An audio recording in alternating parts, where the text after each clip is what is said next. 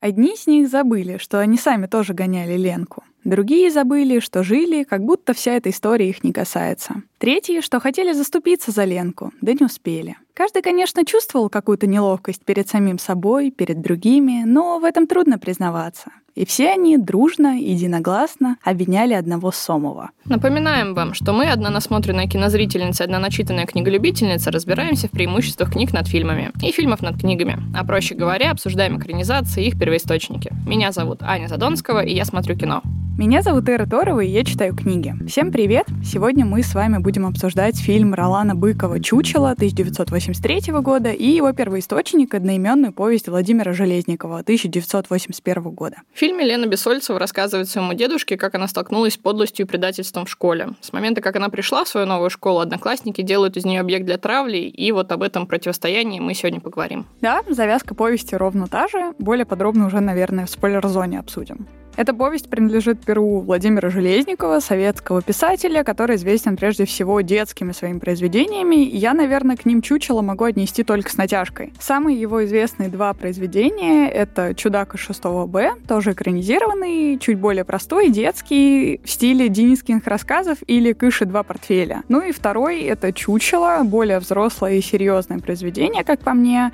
Железников по образованию юрист начал писать для детей, когда работал в журнале «Мурзилка», и он сам говорил, что для него это было очень большой удачей попасть вообще в этот журнал без профильного образования. На написание «Чучела» его, по легенде, вдохновила реальная история его племянницы, которую также травили в школе. Он сначала написал по мотивам ее истории пьесу «Бойкот», а потом переписал ее уже в формате повести. И для меня, конечно, поразительно, как пропустили эту повесть в печать, и более поразительно еще, как Быков протащил этот фильм в продакшн. Совершенно непонятно, потому что эта история бросила такую мощную тень на вот этих идеальных советских школьников, школьников и, наверное, всю школьную систему в целом. А я тебе расскажу, с каким трудом он протащил этот фильм. Вообще про Ролана Быкова мы с тобой уже немного упоминали, когда говорили о книге Павла Санаева «Похоронить меня за плинтусом», если помнишь такую вообще. Давно дело было. Да я-то ладно, главное, чтобы слушатели помнили. Кто не слушал, послушайте. И как мы выяснили в том выпуске, Быков был отчимом Санаева и, собственно говоря, протащил его в чучело. У него там вообще полсемьи играет. Он хотел даже, чтобы еще больше играла, но не вышло. И сейчас мы с тобой давай наконец поговорим о таланте самого Быкова, потому что это глыба, это народный артист СССР, которого признали народным прям за год, по до развала СССР, потому что он был очень неугодный. Народным-то он был. Вот, но его не признавали, так скажем, официально. Он актер, режиссер, сценарист, педагог, вообще глубочайшего таланта человечища, потому что он, по словам современников и соратников, был ужасно неугомонным дедом. Вот даже когда еще был молодым, он уже был таким, знаешь, он был очень маленького роста, и как будто вот в нем жизнь компенсировала этот недостаток тем, что он был ужасно энергичный, харизматичный, он прям с утра просыпался и начинал прыгать и бегать и рисоваться куда-то. Мне кажется, что с таким человеком очень сложно на самом деле. Да. Родился он в еврейской семье в Киеве, учился в Москве, а во время войны его отец ушел добровольцем во фронт, собственно говоря, после этого в семью не вернулся, а сам Ролан, брат и мать, они были эвакуированы в Йошкар-Олу, и после войны они вернулись в Москву, где он поступит в «Щуку». Впоследствии он будет работать в различных театрах и студиях. Как я уже сказала, он на месте не сидел. Везде, где он только мог, он пытался себя впихнуть. И потом он решил, что нет, все-таки хочу кино. В общем, себя он ему потом и посвятит. Мне, как и думаю, большинство, Ролан Быков знаком по ролям кота Базилио, картавого логопеда, которого у меня в семье до сих пор цитируют, и его эффекты фикции припоминают при любой удобной возможности. И, конечно же, Бармалея, который, собственно говоря, фильм про Айболита он сам и срежиссировал. Тоже, кстати, у него были небольшие проблемы, но по сравнению с Чучелом поменьше, конечно. Знаковых ролей у него, естественно, гораздо больше, чем то, что я перечислила выше. Он играл от Данелии до Тарковского во всем, что между ними, и, в общем, демонстрировал свой талант как комедийного, так и драматического актера. А как режиссер он уже много экспериментировал с кино для детей и юношества, и тут, конечно же, Чучело особенно выделяется, потому что это одна из самых неоднозначных его работ. По словам его жены Елены Санаевой, и тут, кстати, маленькое отступление сделаю, мне очень понравилось, что, как описывают, ее первое впечатление о Быкове было, она написала подруге, что он смесь шиза с алкашом. Ну да, вот. В общем... Фанаев его тоже, похоже, описывает. Да, да. да. И, в общем, по ее словам, Чучело было работой его жизни, потому что, естественно, его тоже, можно сказать, что травили в кинематографе. Также, по мнению Санаевой, именно борьба за создание и прокат фильма подорвала его здоровье. И, собственно говоря, по-моему, незадолго до проката он первый инфаркт словил, а потом, ну, еще у него будут продолжаться проблемы. Быкова, несмотря на его народную популярность, партия очень не любила, потому что во многом у него, конечно, усматривали всякие антисоветские мотивы в его даже буквально знаешь, он сыграет какую-нибудь реплику одну и, и сыграет ее так, что вот будто что-то он этим имел в виду. Да, его задвигали очень сильно, фильмы с ним откладывали на полку, из некоторых его вырезали, а после таких событий, ну, мне кажется, я не знаю, как можно так легко отряхнуться и пойти дальше, но он после каждой неудачи вставал и начинал сражаться еще сильнее. То есть сил у него было душевных просто вагон, несмотря на то, что у него очень подробные дневники есть, и там, конечно, он описывал, что ужасно было ему это все тяжело, но работать он продолжал. Ну и конкретно про Чучелова я тут подготовила вообще очень большую историю, что там происходило с этим фильмом. Ну, начнем с того, что, как мы, естественно, знаем сейчас, в Советском Союзе школьники и пионеры были сущими ангелами, а Быков как-то посмел поставить их в позицию антагонистов. Также в фильме звучат композиции тлетворного Запада. Особенно они как раз подчеркивают то, какие школьники плохие, поэтому это как бы их тема. А кроме этого еще использовалась практически что запрещенная в СССР музыка, потому что композитором фильма была София Губайдулина, и она входила в тот момент в черный список советского радио и телевидения, потому что в какой-то момент ее музыка входила в состав нескольких фестивалей в Кёльне, Венеции, и на одном из съездов партии она и еще шесть композиторов были жестоко раскритикованы и вот помещены, собственно говоря, в этот черный список. Ее музыка была такая, знаешь, очень надрывная, надрывная, она казалась не похожей на то, что вообще люди привыкли слушать, то есть у нее такая более вот механизированная, что ли, какая-то, и в фильме она очень тревожность подчеркивает. Mm-hmm. Я не знаю, как так сошлось, что, в общем, все какие-то изгои собрались работать над этим фильмом.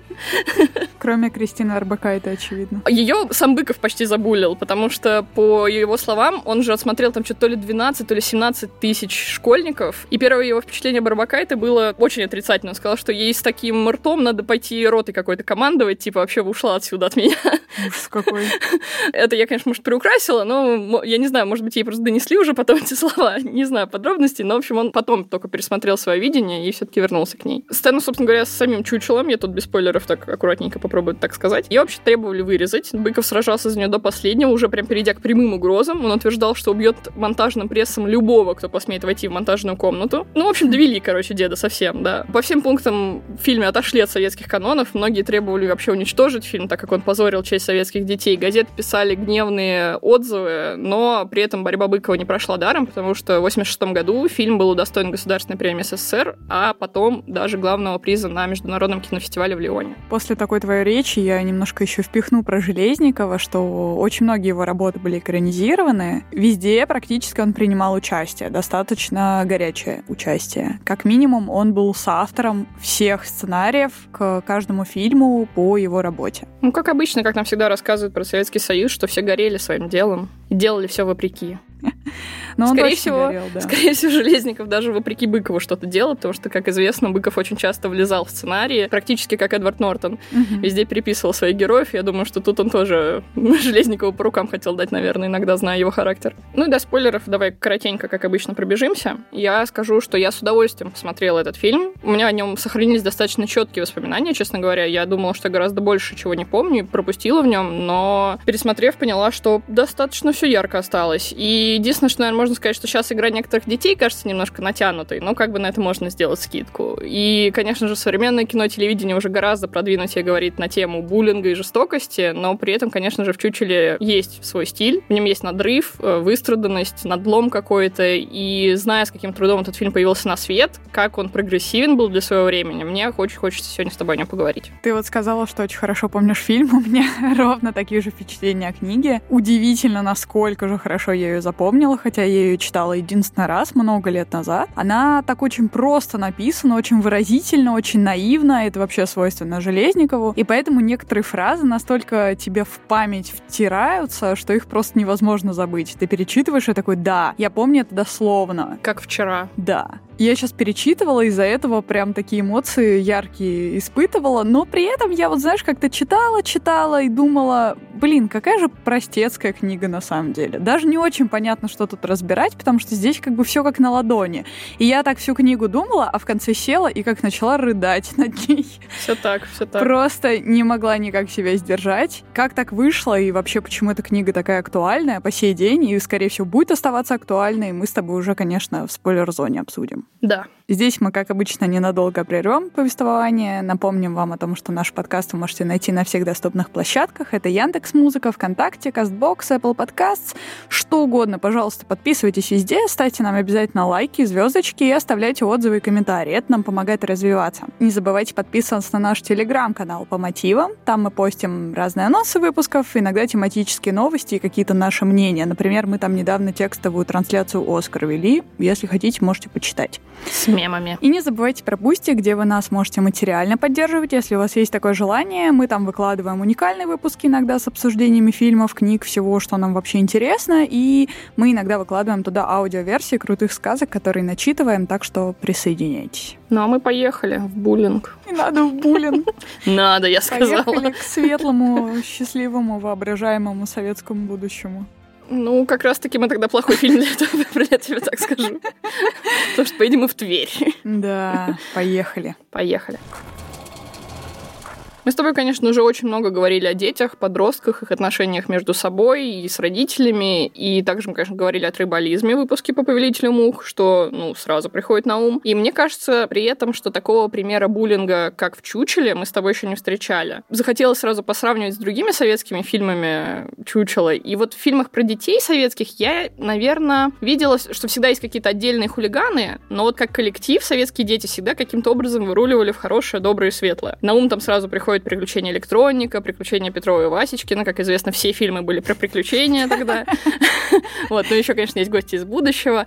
Чучело, ты знаешь, ну, практически советская Кэрри, только с более лирическим финалом и с меньшим количеством крови.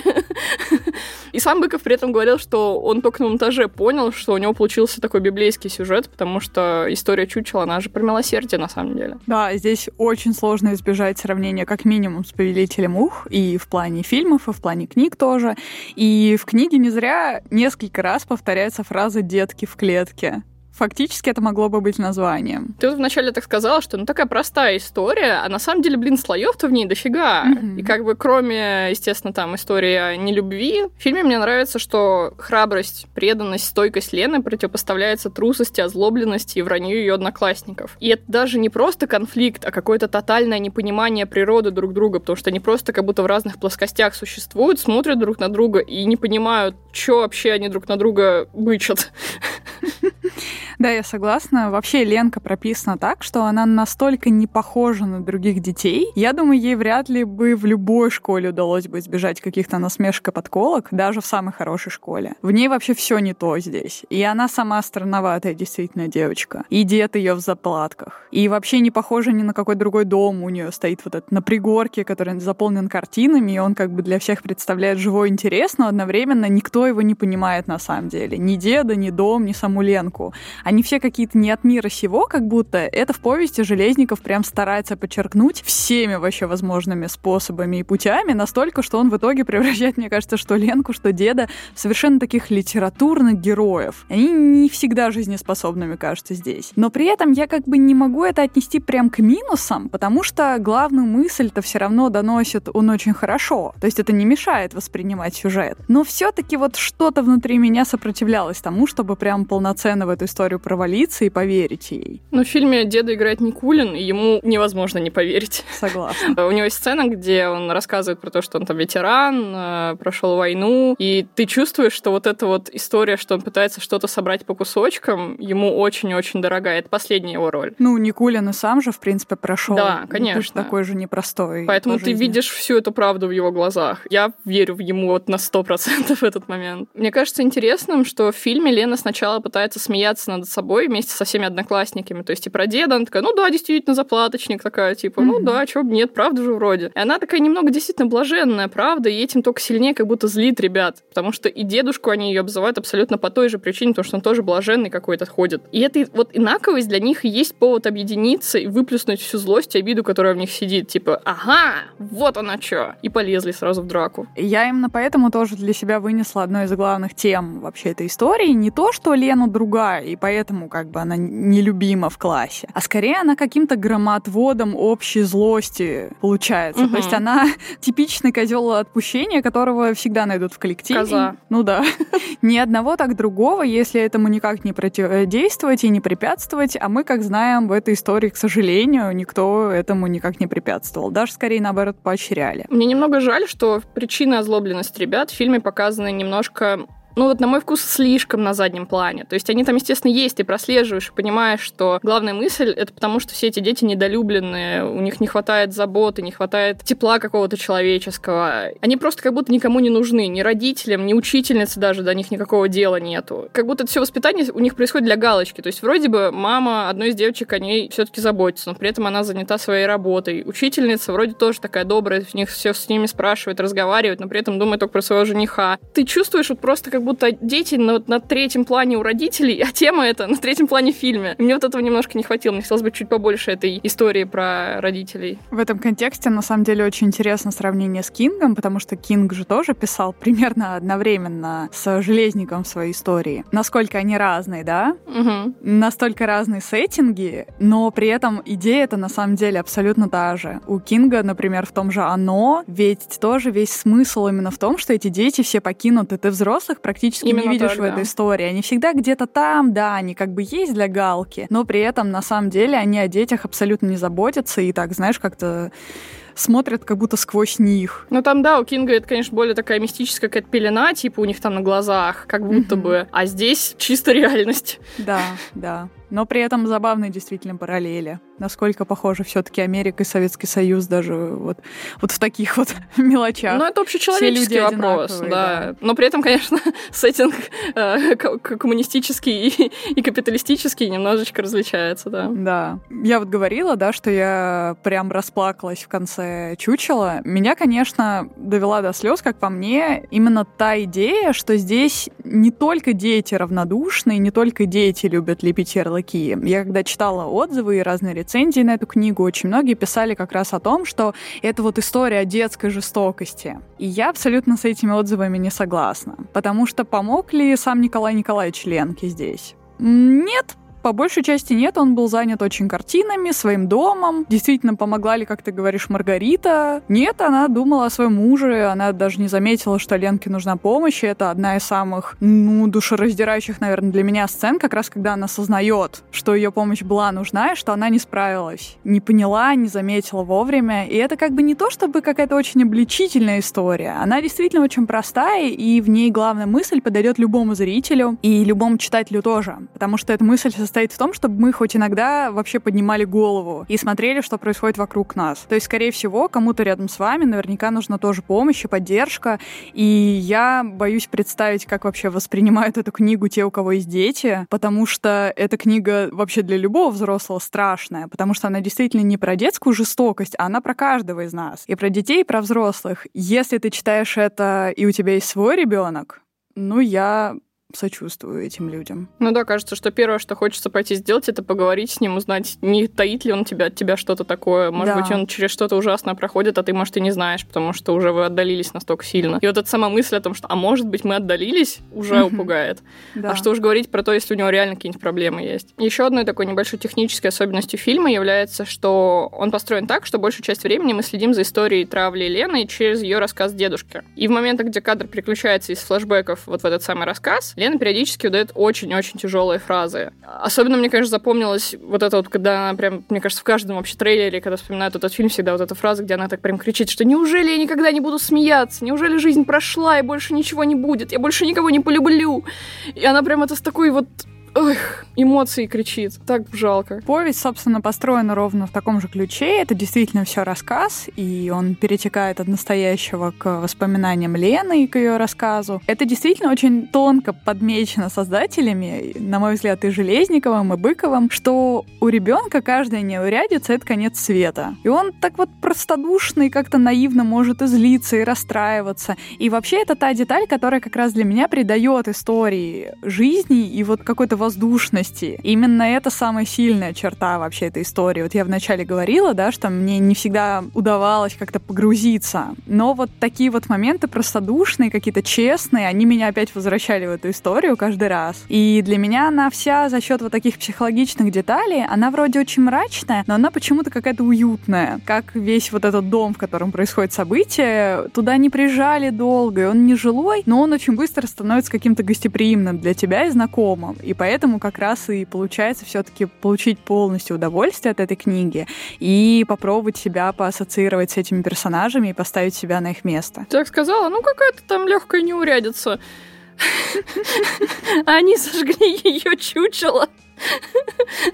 Ее предал любимый человек. Ничего себе не урядится. Но мне, конечно, да, всегда очень становится особенно горько за таких героинь и героев, потому что очень хочется объяснить им, что это все вообще пройдет, что жизнь еще много раз перевернется. Но меня каждый раз обезоруживает вот эта искренность и сила этой боли, потому что кажется, что как объяснить человеку, что жизнь не закончена, угу. если для него это вся его жизнь. И Лена такой персонаж, в котором очень четко видна сила юности, большого сердца, когда ты все чувствуешь в разы сильнее, и радость, и боль. И очень жаль, что вот то, через что ей пришлось пройти, скорее всего, мне кажется, эту энергию из нее выбьет, ее это очень сильно обожжет. И хоть в финале Лена жалеет своих обидчиков, она вроде бы стала выше их, но вот боюсь, что для нее это все-таки так легко не пройдет. А вот тебе как кажется? Я тоже об этом думала. На самом самом деле эта история для меня интересна тем, что Ленка не просто победила своих недругов и осталась героиней и вышла из этой истории, а то, что она их всех покинула. То есть она угу. уехала обратно к родителям, и она даже своего триумфа как такового не увидела. И мне это нравится, потому что на каком-то подсознательном таком уровне ты как будто считываешь, что она выбрала не быть жертвой и не быть героиней в этой истории. Она вышла полностью из этого круга и из всех ярлыков, которые были навешаны. И поэтому за счет этого я все-таки все-таки надеюсь, что если бы она была реальным человеком, то у нее всю жизнь сложилось бы неплохо и не оставила бы такой мощной травмы, насколько могло бы. Как будто бы она от этого всего отмылась, уехав. Вот кем вырастут другие персонажи, для меня очень такой насущный вопрос. Ну, как показывает практика, мне кажется, что они станут обычными такими среднестатистическими людьми, потому что хоть в фильме говорится, что ребята вроде осознали свой поступок, там написали «прости нас, чучело», вот это все, но, к сожалению, условия, погрузившие их вот в это состояние озлобленности, жестокости, они же никуда не делись. И поэтому мне их будущее кажется достаточно бесперспективным. Мне кажется, они погрязнут в быту, будут разговаривать с телевизором и втихую бухтеть на людей, которые, по их мнению, отличаются от их нормы. Я еще, когда читала рецензии, столкнулась столкнулась с таким мнением как раз по вот этому поводу, что не очень очевидно читателям, зачем была подарена картина в конце. Многие считали это как просто проявление очередной щедрости Николая Николаевича, потому что для него это была очень важная картина, и как бы он вот расстался, и он такой опять герой получается, и как будто бы Бессольцевы такие оба герои, и это некоторых читателей бесит. Да, совершенно случайно на ней изображена вот эта Машка, которая так похожа на Лену. Да. Совершенно случайно. Это просто просто щедрость, конечно же.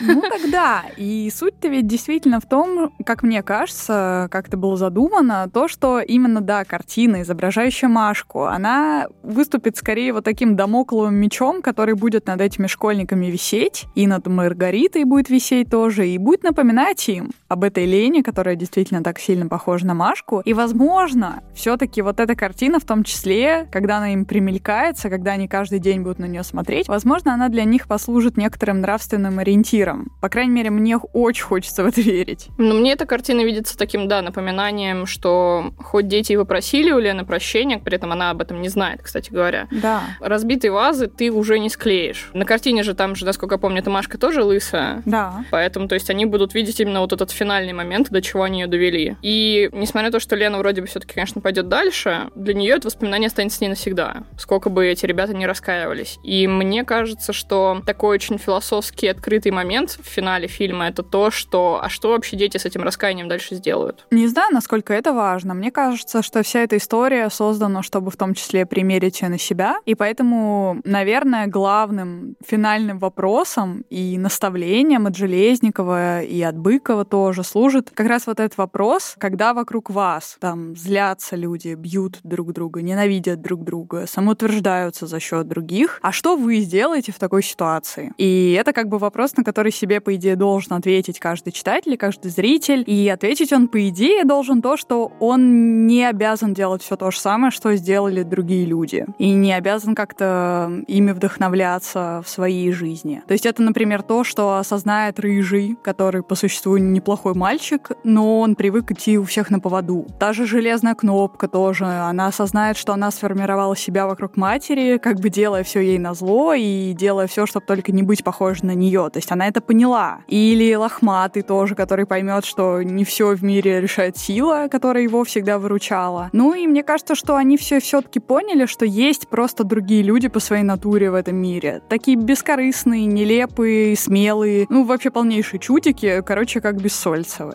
как минимум они их увидели. Мне кажется интересным, что несмотря на то, что в фильме участвовали очень много ну, знаменитых детей, хотя бы чуть-чуть, как минимум несколько там привлекались, кто-то все-таки не смог, отвалился, но некоторые из них все-таки остались э, знаменитые. Они не пошли практически никто в эту карьеру дальше. А вот эта кнопка как раз стала, она, по-моему, искусствовед, но в музее работает. Угу. А при этом, например, Сомов спился и умер. Ничего себе. Он как раз, кстати, был сын известной актрисы, я забыла какой, Натальи Кустинской. Угу. Вот. То есть у них такая вот интересная, да, судьба во всех. Ну, про Кристину Арбакайте мы тоже знаем. Не то, чтобы это интересно. Что она по большей части все равно не стала актрисой. Ну нет, она же много где играла, на ну, самом она деле. играла, да, но по сравнению, наверное, с тем, что могло бы ее ждать, она бы, наверное, могла бы полностью уйти в актерскую карьеру, но не ушла. Интересно, что так непонятно, как э, легенда, что, ну, ее же в фильме не дали ей полностью постричься, Мгм. побриться, то есть она отстригает все-таки косы, это был такой, так скажем, компромисс. Ходит легенда, что то ли сама Алла Борисовна пришла и запретила, сказала, мне дочь там на голубом огоньке скоро показывать, я собираюсь ее в свет вывести, не смейте. То ли, что Кристина такая сказала, что мама злится, пожалуйста, не режьте мне волосы. Это прям как сейчас вот эти все были обсуждения в ТикТоке по поводу nepo babies Да, да, да, да, да, именно так. и того, что им приходится переживать этим несчастным людям. Ну, слушай, тут полфильма nepo babies, потому что. Маргариту играет Елена Санаева, а этого, я забыла, как его звали, который единственный, кто был против бойкота. А, который мальчик, которому нравился Васильев, Ленка, по-моему, да, да, да, да, вот его играл Паша Санаев. А, Хотели вместо Никулина взять Всеволода, который как раз в фильме про «Похороните меня за плинтусом», мы знаем с тобой оттуда, но Санаева говорит в интервью, что ее мать взбеленилась, сказала, что как раз-таки непотизм ее достала, и, в общем, она довела деда до инфаркта, он встать не смог с кровати. Быстренько заменили на Никулина. Да, фильм вроде «Похоронить меня за плинтусом» точно бы в советах не сняли. Ну. Если чучело еще хоть как-то протащили, Да. то, конечно, такую еще более, не знаю, какую-то на надрыве историю я себе вообще не представляю. Железникову тоже чинили много препятствий за этой историей, потому что, понятное дело, что он нам всем запомнился как автор таких более, ну, как я и сказала, действительно детских, чуть более простых, э, в принципе, настолько же морализаторских историй, но, конечно, чучело для него явно было личной историей, личным проектом, который он прям очень хотел пропихнуть. Я читала у него еще вот этого как раз чудака из 6 Б. Там история о мальчике, который очень хочет делать все то же, что и мальчики обычные из его же класса. Там влюбился в девочку, свою одноклассницу, и хочет, естественно, целыми днями есть мороженое, гонять футбол. Но внезапно на него сваливается ответственность. Его хотят назначить вожатым для первоклашек. И он это все сначала не хочет, он сначала к ним вообще даже не приходит. Но постепенно, постепенно он сближается с этими первоклашками, уже начинает их очень сильно любить. И они его тоже очень любят. Он делает очень много вещей, которые, естественно, не одобряет его школа. Там, не знаю, например, там водят их в цирк, водят их по каким-то там странным ивентам и ходит к ним домой, и там тоже всякие беспорядки учиняет, как обычно, знаешь, там то чашку очень ценную разобьет, то они там вместе испачкают какую-то мамину юбку, то еще что-нибудь. И через все это он понимает как бы истинную ценность, что вот он действительно этим первоклашкам нужен, и они с ними настоящие друзья, и так далее, и так далее. Очень классная история. Я не смотрела, кстати, фильм, но, наверное,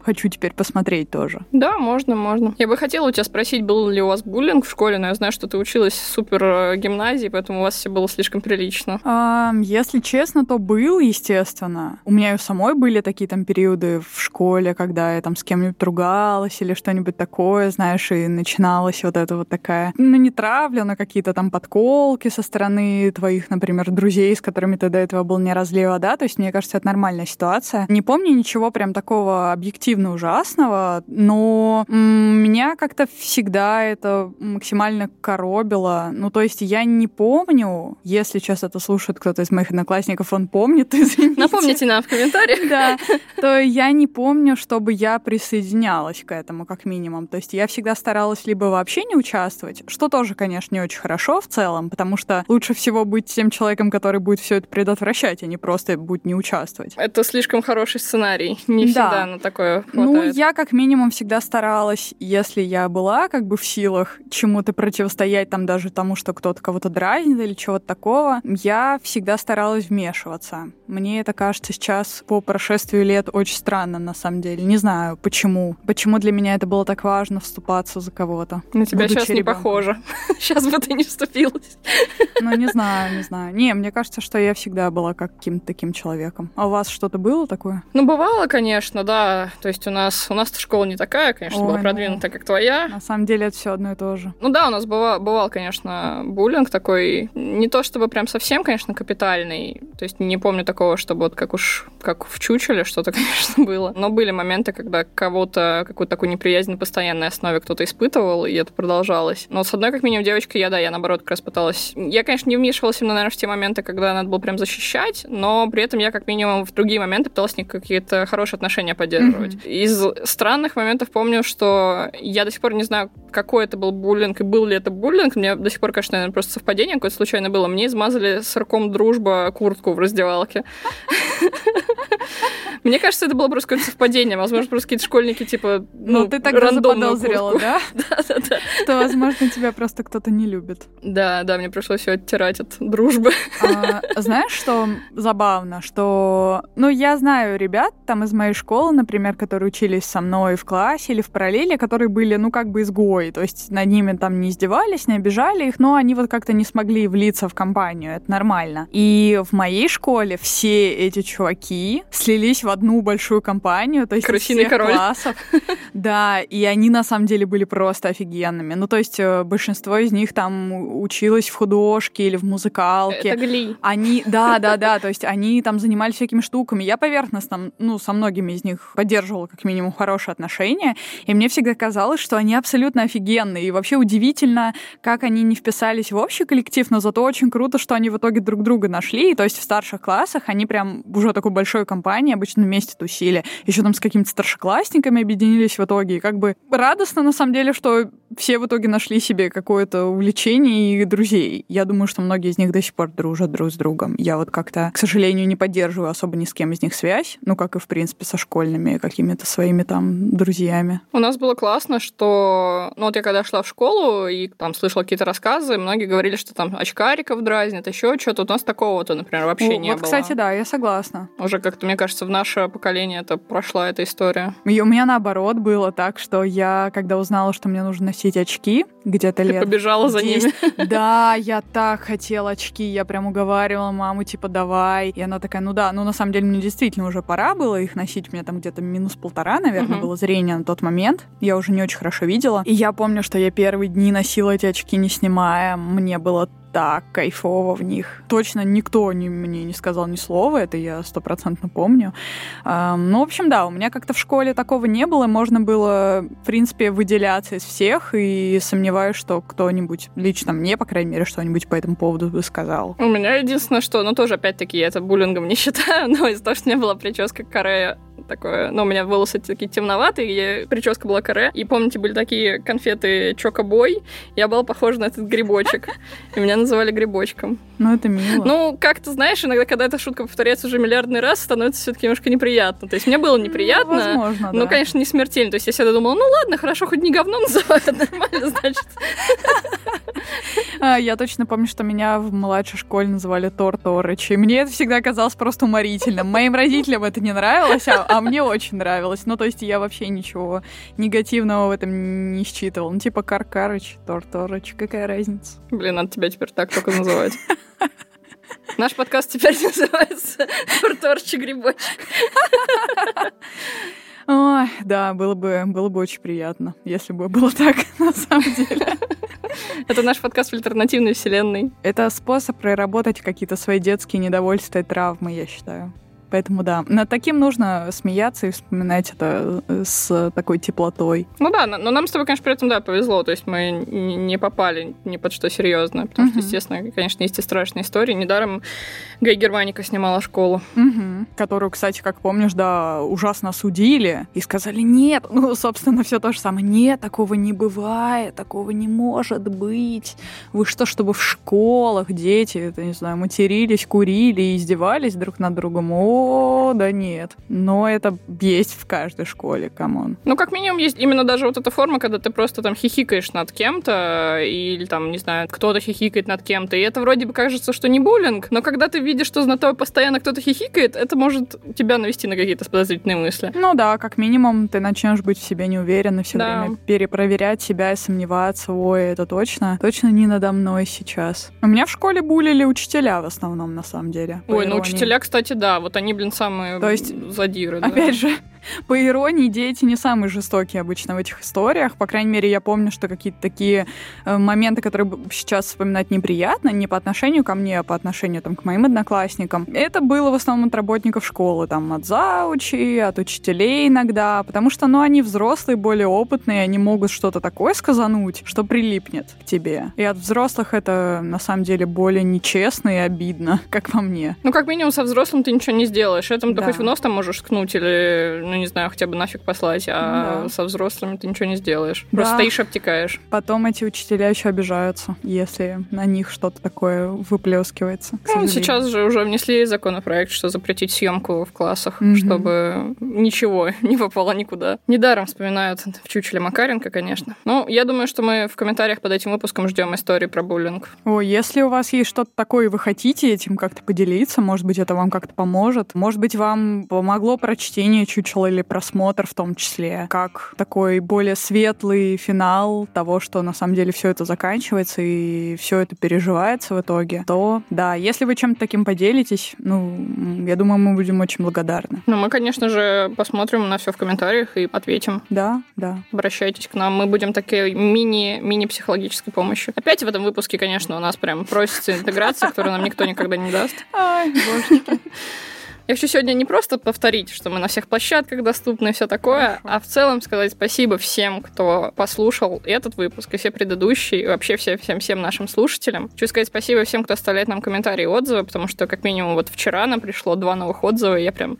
Ой, с, такой, с таким удовольствием их прочитала. Прям так приятно было. И, в общем, надеюсь, что наша благодарность поощрит еще людей писать нам отзывы. Поэтому, пожалуйста, если вы хотите нам сказать что-нибудь приятное, приходите к нам в комментарии или на любой площадке доступно, пишите нам отзывы. Мы обязательно прочитаем. Может быть, э, с опозданием, но обязательно найдем ваш отзыв. Не забывайте, что у нас есть телеграм-канал по мотивам. Мы, правда, стараемся там со всеми общаться. И не забывайте, что у нас есть Boosty, где вы можете нас материально поддержать. И там мы выкладываем тоже всякие очень классные штуки. И как минимум выпуски там выходят на два дня раньше. Поэтому, если вы хотите сказать нам спасибо материально, мы будем очень рады. Должна сказать, что мы наврали в своих описаниях в Boosty, потому что там написано что-то типа того, что вы спонсируете наш подкаст вином, но на самом деле я должна сказать, что все деньги с Boosty, мне кажется, мы тратили на усовершенствование подкаста. Это так, это так. Но не, мне кажется, как минимум один раз мы потратили их на вино.